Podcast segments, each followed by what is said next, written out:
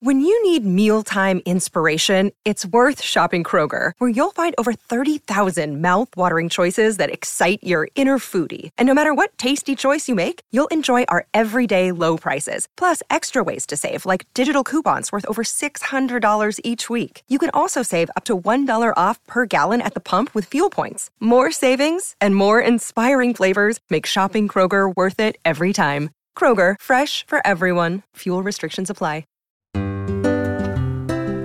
Are you concerned about your twins' language development? Well, today we're with Sarah Toogood, who's a speech and language pathologist, and we're here to talk about twin developmental milestones, speech and language. This is Twin Talks, episode 13. The ultrasound shows your babies to be healthy. What? Did you say babies?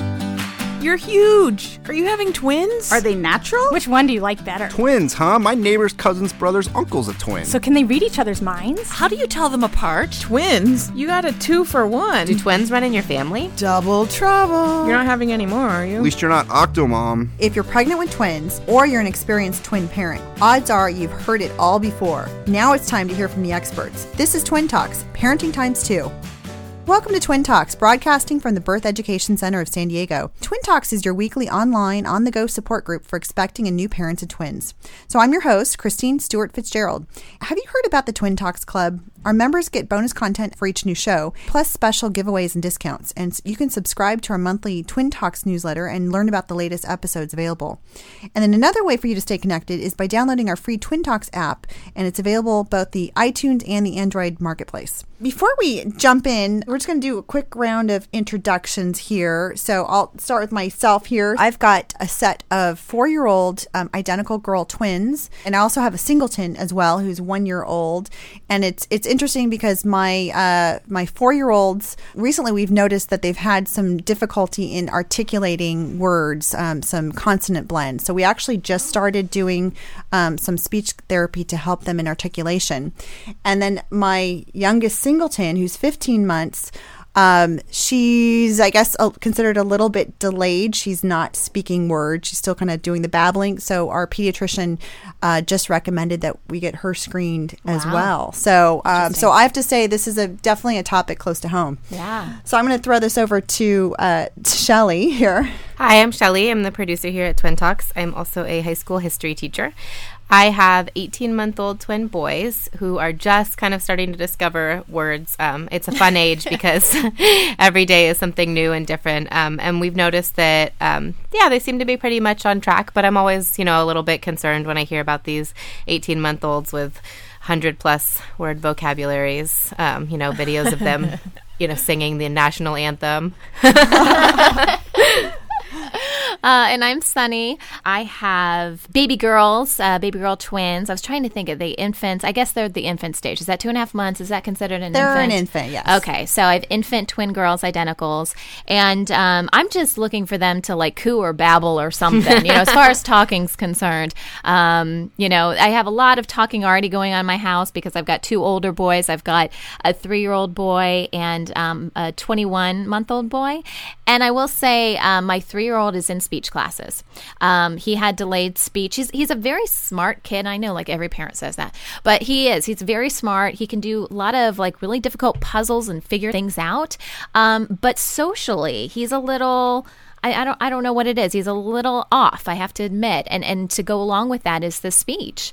Um, you know, we're at a point now he can definitely talk more than, you know, my 21 month old, but at the same time, my 21 month old was a lot further along at 21 months than my 3-year-old was. And I think part of that is too, and I'm sure we'll talk about this a little bit is that, you know, um, siblings they learn better from one another usually than, you know, other people like adults and stuff like that. They seem to pick up on language a little bit better. So, I have my ear to the ground when it comes to the girls because I've already kind of experienced this. You know, every Thursday and Friday we're taking our three year old to speech class. So um, I'm already, and, and I myself, I should say, when I started kindergarten, they made me do speech.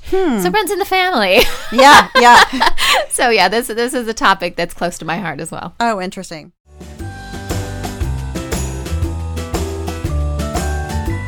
Well, you know, before we jump in um, and talking about that, we wanted to go to um, some headlines in the news, and I'm going to turn this over to Shelly. Yeah, so here at Twin Talks, we're always kind of keeping an ear out for twins in the media. Um, the most interesting story we've encountered recently was you might have heard about the New Year's twins who were born in separate years. So it actually looks like there was two different mothers who gave birth to two of the last babies of 2013 and two of the first babies of 2014. So born just minutes apart. We had twin babies who were actually born in different years. Um, so, you know, December 31st, 2013 at 11:58 p.m., a baby girl, and then just soon after at 12:01 a.m. on January 1st, 2014, a baby boy. Um, the father said it was wonderful and joyful, and he's he's just happy and delighted but you know, at, speaking as a twin mom myself, I just kept thinking, what about their taxes? I mean, you only get to claim one kid.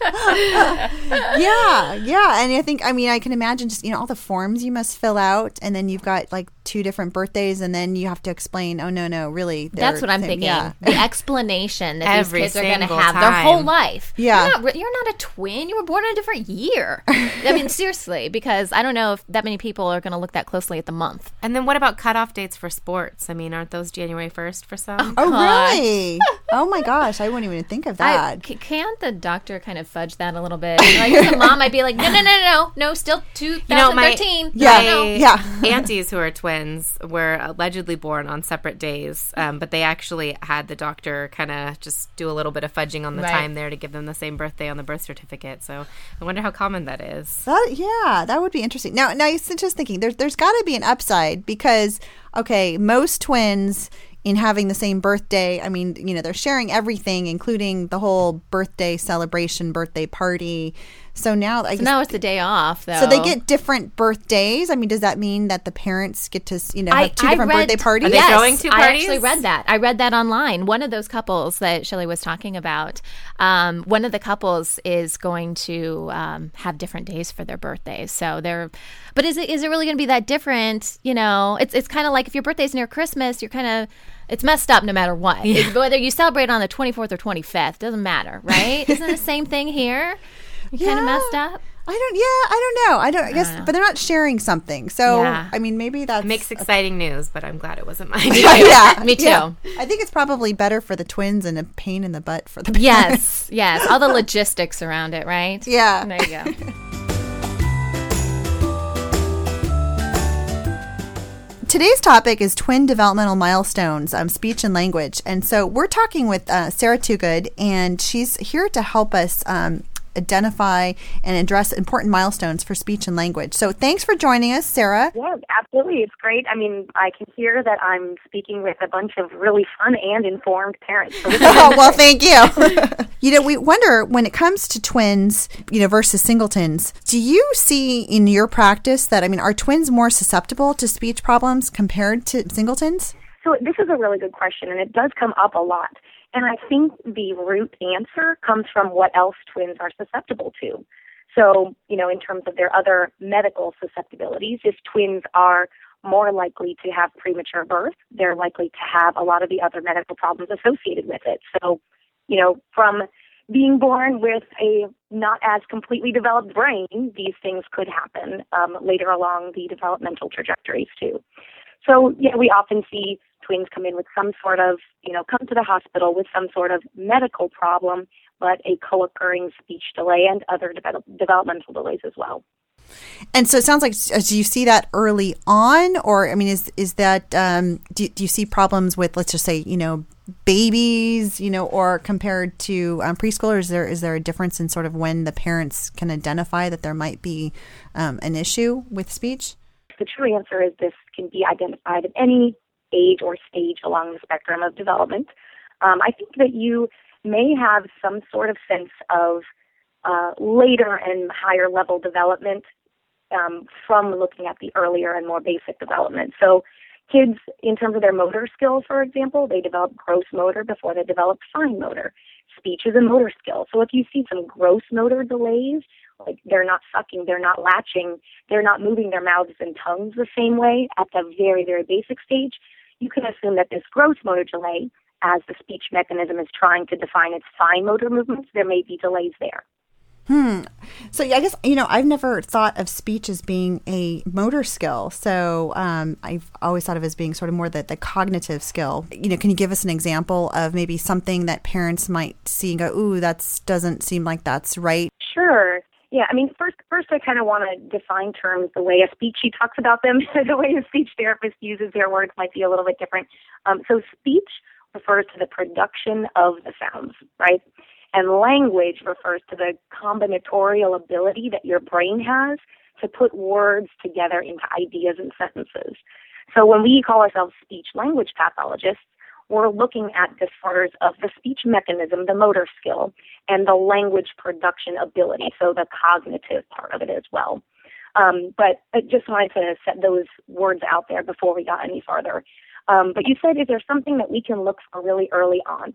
I think parents are very in tune with what their kids want, so they are really good anticipators.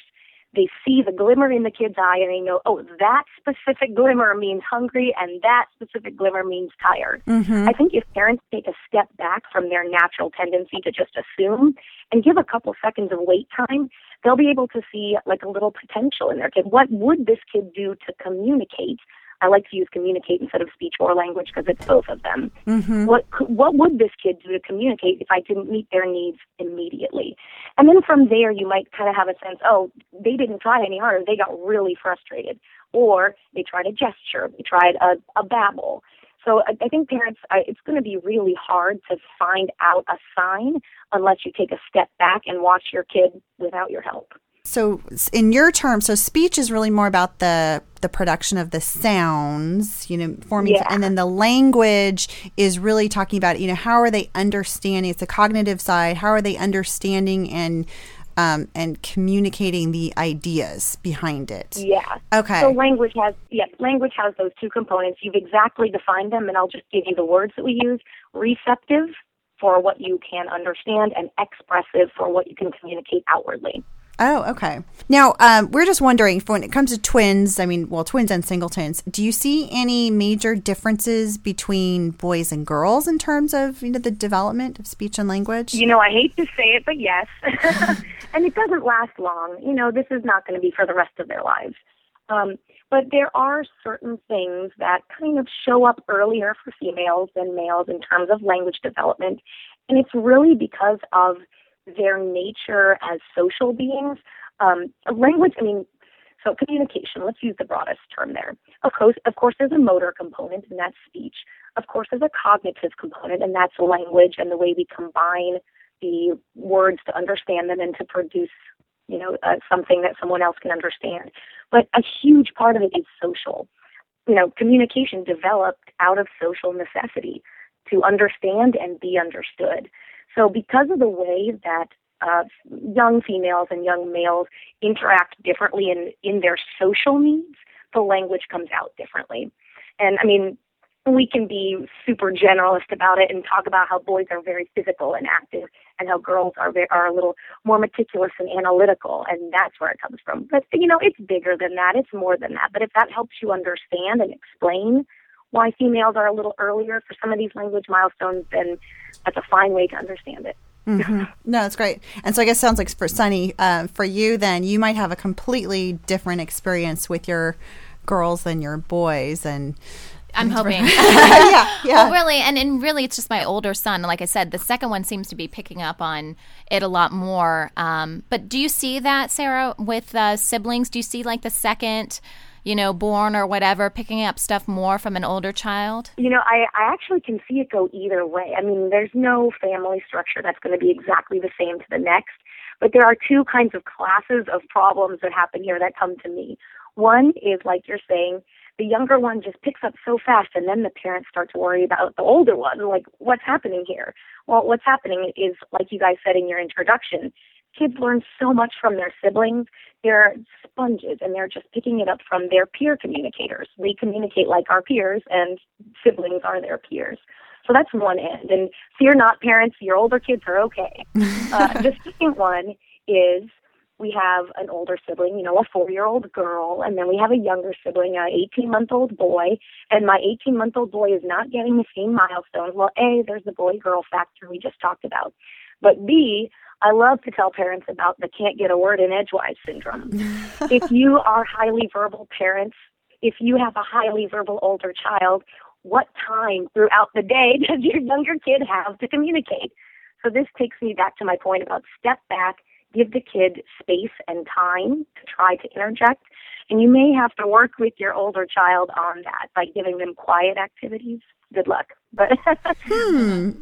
But that's, I mean, that's kind of an interesting thought to uh, say rather than the parents doing all the talking, but really giving the kid opportunities to to talk. Exactly. And yeah, I'm gonna I'm gonna say some buzzwords to you guys that are my favorite buzzwords to say to parents. Opportunity, not pressure. So you need to give the kid an opportunity, not pressure, to be that awesome baseball pitcher. You need to give a kid an opportunity, but not pressure to speak and communicate when they're very young. And there's there's little trick ways we can do this, but many parents just do them naturally. The first one is wait time. You know, say something, model, show them what you want them to do to communicate, and then you know hold yourself back for three to five seconds. Another way is through anticipation. So if I say ready, set, the anticipation is you fill in that gap with the word go. Or if I say A, B, C, D, E, F, you have something in you that really wants to say G. Uh, so build on what these kids know and how they can anticipate what comes next and then stop yourself and let's see if they use that anticipation to fill in and to, to seize that opportunity to speak. Hmm. Anticipate. So it sounds like you know sometimes using songs and poems and some of these these rhyming things um, for kids. It builds on anticipation. Mm-hmm. Mm-hmm.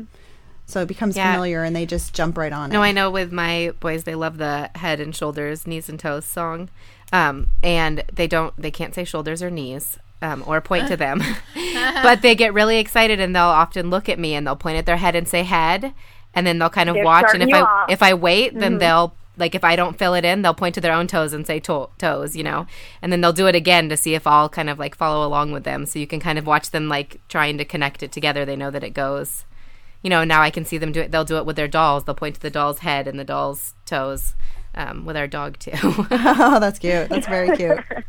that's now, a lot of toes on that. yes, it's going to be a long game. No, I was just wondering. Now, we you know we kind of talked about sort of the idea of you know sort of we have these developmental milestones. You know, what ages should, should kids be doing certain things? We should be looking for. Good question. And unfortunately, this is the way pediatricians think. They think ages. For a speech and language therapist, I think stages. So first, I'm going to not answer your question, but don't worry, I will answer your question. Um, so I like to think in stages. Is my kid doing this? Well, then what would the next thing be, and how can I get them there? If we lock ourselves into ages, we just become these anxious parents, and kids feed off your anxiety and want to know what, what what's going on. Why is mommy so worried about me saying my F sound or whatever it is? Um, so think about where you know zones of proximal development for you psych people out there what is the next step and how can I scaffold this kid or pull myself back to give them the opportunity to get to that next step. Um, so always thinking about what's next, not, oh my gosh, are they meeting up where they need to be?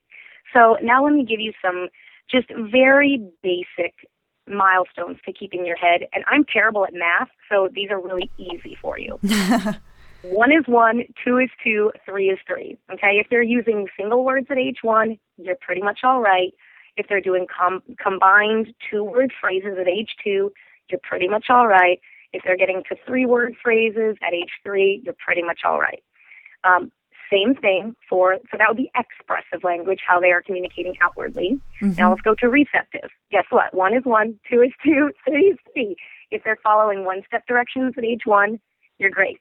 If they're following two step directions at age two, you're great. If they're following three step directions, they're ready to participate in preschool because that's what we expect of kids in preschool. Now, if you want more detail, give me a call, come to the hospital, we'll get more picky. But that's kind of a, a general place to think about.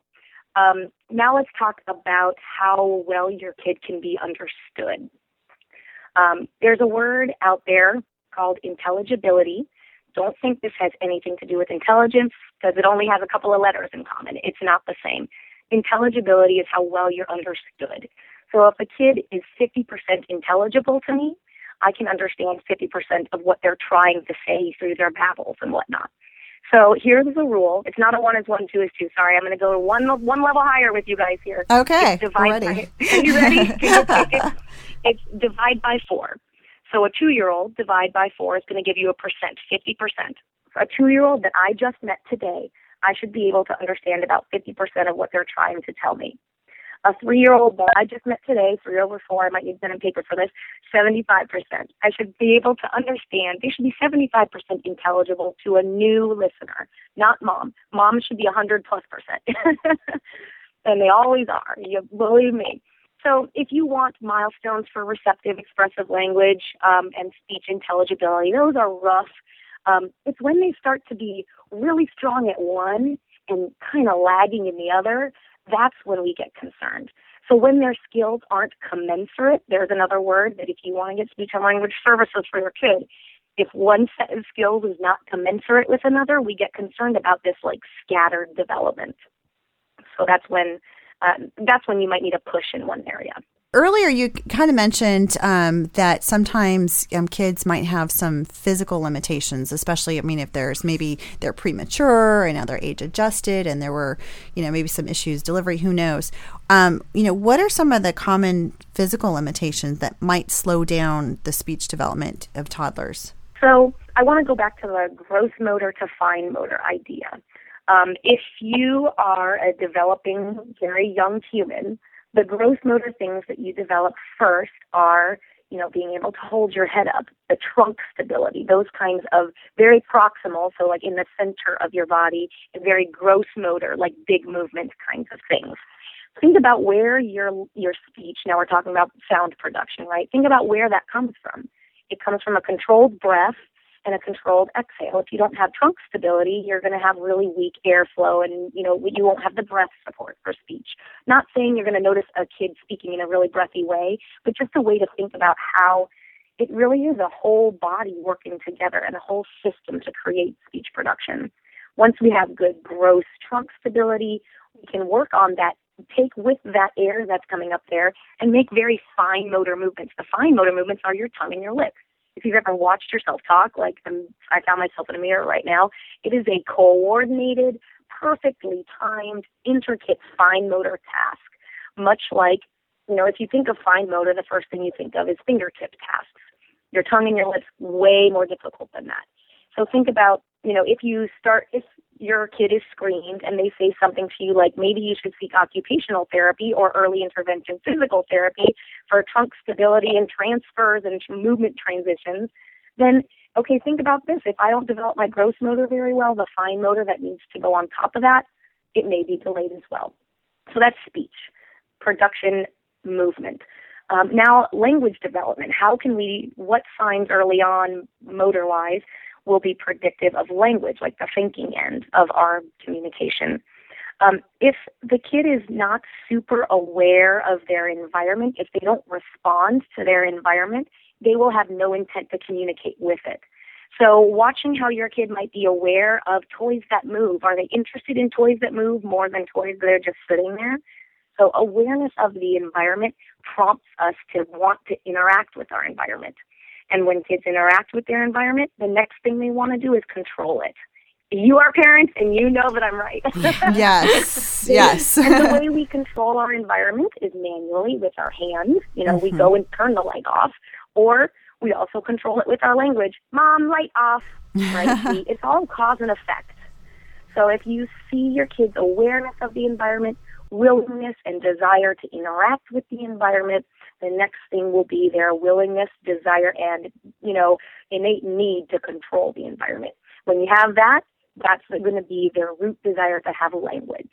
There's also, I know, um, a mouth dysfunctions too. We're going to take a break, and when we come back, we're going to talk about common dysfunctions that that kids have.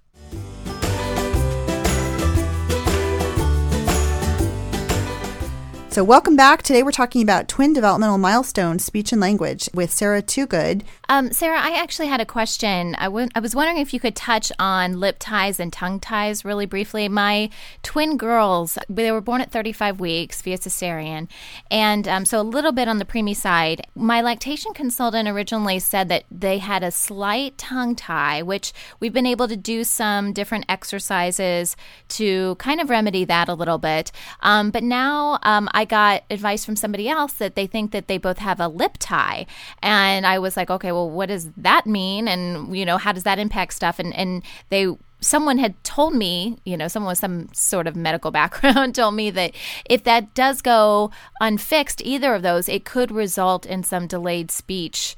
And is that is that true? Have you seen that? Um, it's it's a big topic to clip or not to clip, and I am not the surgeon who does the clipping, so I don't make the recommendations. But let's talk about it a little bit because there are some broad things to know. The first thing is if someone is talking about range of motion of your what we call articulators in speech therapy, but like tongue and lips, if the range of motion is going to be enough for them to have clear speech. And we also talk about strength, like the strength of your tongue. If the kid has a weak tongue, is this not going to be strong enough to make clear speech? And here's something to remember you use 10% of your oral motor strength to speak. If your if your weakness is so delayed that all you got is ten percent, that's good enough to be able to speak clearly. So don't think that um, a little bit of weakness is necessarily going to impair speech production and, and intelligible speech. Um, now about the ties, you know, a tongue tie, if you look in the mirror and lift the tip of your tongue up, that lingual frenulum, that, you know, it's an important piece of skin there. It holds your tongue to the bottom of your mouth and it helps with control and balance and whatnot. If it impairs your baby's feeding, if it is too short or restricted that it impairs your baby's feeding, that is a reason to have medical intervention. If it's not impairing the feeding, then it's probably going to be okay. Just like other parts of our body, it can grow, it can, you know, become a little bit more flexible. So if, I mean, breathing is first, eating is next, speaking is way down the line. So if some anatomical or physiological thing is impairing your breathing or your feeding, that's no good. The lip ties, if you pull your bottom lip down or your top lip up, you also have a frenulum there. It kind of does the same thing, keeps things in place for balance and, you know, coordinated movement and stuff. You don't want it to, it, you know, you want things to move in a normal, coordinated way. If it's impairing feeding, that's when it needs to be medically addressed. For any type of, of speech and, and language disorder, I mean, if um, there has been some form of, um, you know, a diagnosis uh, made, we've heard about doing early interventions. I mean, what exactly is an early intervention and, and how does that make a, a difference? When a delay, I'm talking globally, so speech, language, motor, fine motor, whatever, when a delay is identified early, not only is the duration of the kid's therapy going to be shorter than if it was found later, and the severity of their future delays will be less. So one one thing that I can put into your mind is that early language development is predictive, not causal, but part of the correlation is predictive of later academic achievement. So in terms of literacy, early language and speech development is a you know is a has correlation to a kid's reading and overall academics later in their, you know, early elementary and beyond. Hmm, interesting. So in other words, if the kids are are using language, you know, on their own in an expressive way, then you're basically you're saying that they can have more success later on into the the school years within an academic setting. I'm saying that it's one predictive factor. Um, there are, of course, a multitude of other predictive factors, including those social pressures that you have no control of as a parent. Yeah, I know. I mean, you know, we've all got anecdotal stories, but my cousin's son, um, he wasn't talking at all by two, so no words, not the two word sentences you'd look for. And so she was worried because, of course, her older daughter, you know, was full sentences by 18 months. Um, and, you know, they wondered if part of it was he couldn't get a word in edgewise, kind of. But um, they ended up having him evaluated for early intervention, and he, he qualified for services and he went, I mean, you know, at two and a half, five days a week you know, to half days of school. But um, I mean, it, made a world of difference for him. I mean, this you wouldn't even know it was the same kid after, wow. you know, just a year in the program, and he's seven now, eight, just turning eight, you know, and he's at or above grade level and everything. And it's like this was a kid who had, you know, significant language communication delays at a young Yeah. age. Just And another thing to think about too, and I- I only base, I only briefly mentioned the social part of it. This is the age where kids are not cognitively developed enough to have this idea of stigma. This is the age when therapy is play. We wouldn't be able to get a kid to participate with us if it weren't play. if it were drill and if it were annoying and boring, they wouldn't participate. So this is a really good age for social development. This is a really good age for financial reasons. I mean, it's going to be less of an intervention burden further on. And currently, I don't want to say anything because I know healthcare stuff is changing day by day. If your kid is eligible and qualifies, the early intervention, by definition, are services for a kid under the age of three. These are provided free of cost and for most situations in the home. Um, free of cost is because the government has realized that if we address these things from a prevention and an early intervention kind of mindset, that it will be less of a financial burden later. Um, also in the home, the reason why that happens, it's not to make it easier on you moms, but it really does make it easier, so take advantage of it. But this is the natural context where the language would develop.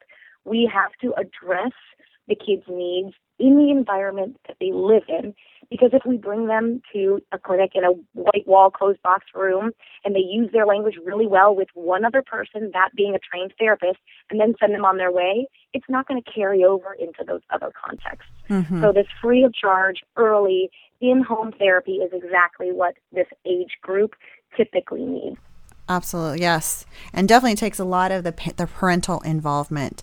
Um, and so you know, and you know what? Now we're going to wrap up the discussion right here um, for our regular listeners, and we just want to say, you know, thank you so much, Sarah, for joining us today. For more information about twin developmental milestones, speech and language, or more information about any of our experts or panelists, visit our episode page on our website. Now, this conversation does continue for members of our Twin Talks Club. So, for more information about the Twin Talks Club, visit our website twintalks.com. Ohio, ready for some quick mental health facts? Let's go. Nearly 2 million Ohioans live with a mental health condition.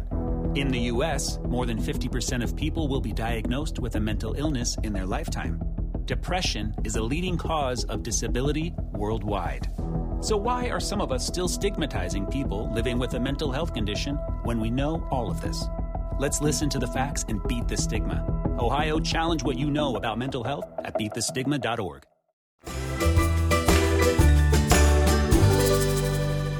We've got a uh, special segment uh, that we call Crazy and Annoying Questions that we twin parents hear from people. Uh, today we have uh, one of our panelists who'd like to share her story. So I'm Shelly. Um, I have identical twin boys, Grayson and Sawyer, and they're almost 15 months now. And my husband and I can't go to Costco without getting literally harassed by anyone and everyone. Um, and the most memorable one, I remember we have the boys were about I want to say seven or eight months, and we have them in the same cart, and they're identical, and my husband dresses them the same. So we already have a big flashing sign on us, and we're walking down the aisle, and this woman walks up to my husband and says, "Would you like to just hear a horrible story about twins?" And he, Um, let's see. he glares at her and he says no, and he keeps walking, and she she kind of moves up to him and says, "No, it's not. It's not that horrible. It's just that I'd really like to tell you." And you know, he he's he keeps pushing faster, and he's kind of giving her a look and moving, and Stalker. and he's tall, you know, and so at this point she's almost running to keep up with us, and she goes, "No, I really just need to say, it's just that my my grandmother had three sets of twins, so at least you don't have it that bad, you know." And oh just in our mind, we're thinking, "What is this woman trying to tell? You know, at least it's not that bad. You didn't have three, and so you would think that it, after this exchange that we would have maybe gotten out of there, but we turned the corner and there's a woman who kind of saw the exchange and she's one of the women selling the sample giving the samples out and she looks and says oh twins yeah you must get questions all the time. How was your delivery? Just- oh. and at that point i mean you just have to laugh and, and move on. So it's kind of a constant i mean just the, the personal questions or the crazy things that people tell you. I mean you you had no idea. And for me i'm outgoing. It's it's amusing to me but my husband's kind of more of an introvert and he's had it's been an eye-opening experience So that wraps up our show for today. We appreciate you listening to Twin Talks. Join in on the discussion by posting your comments on the Twin Talks Facebook page or by calling our voicemail at 619 866 4775. And don't forget to check out our sister shows, Preggy Pals. It's for expecting parents. We have the Boob Group for moms who breastfeed their babies, and Parent Savers. It's an online support group for new parents. This is Twin Talks, Parenting Times 2. This has been a new Mommy Media production. The information and material contained in this episode are presented for educational purposes only. Statements and opinions expressed in this episode are not necessarily those of New Mommy Media and should not be considered facts.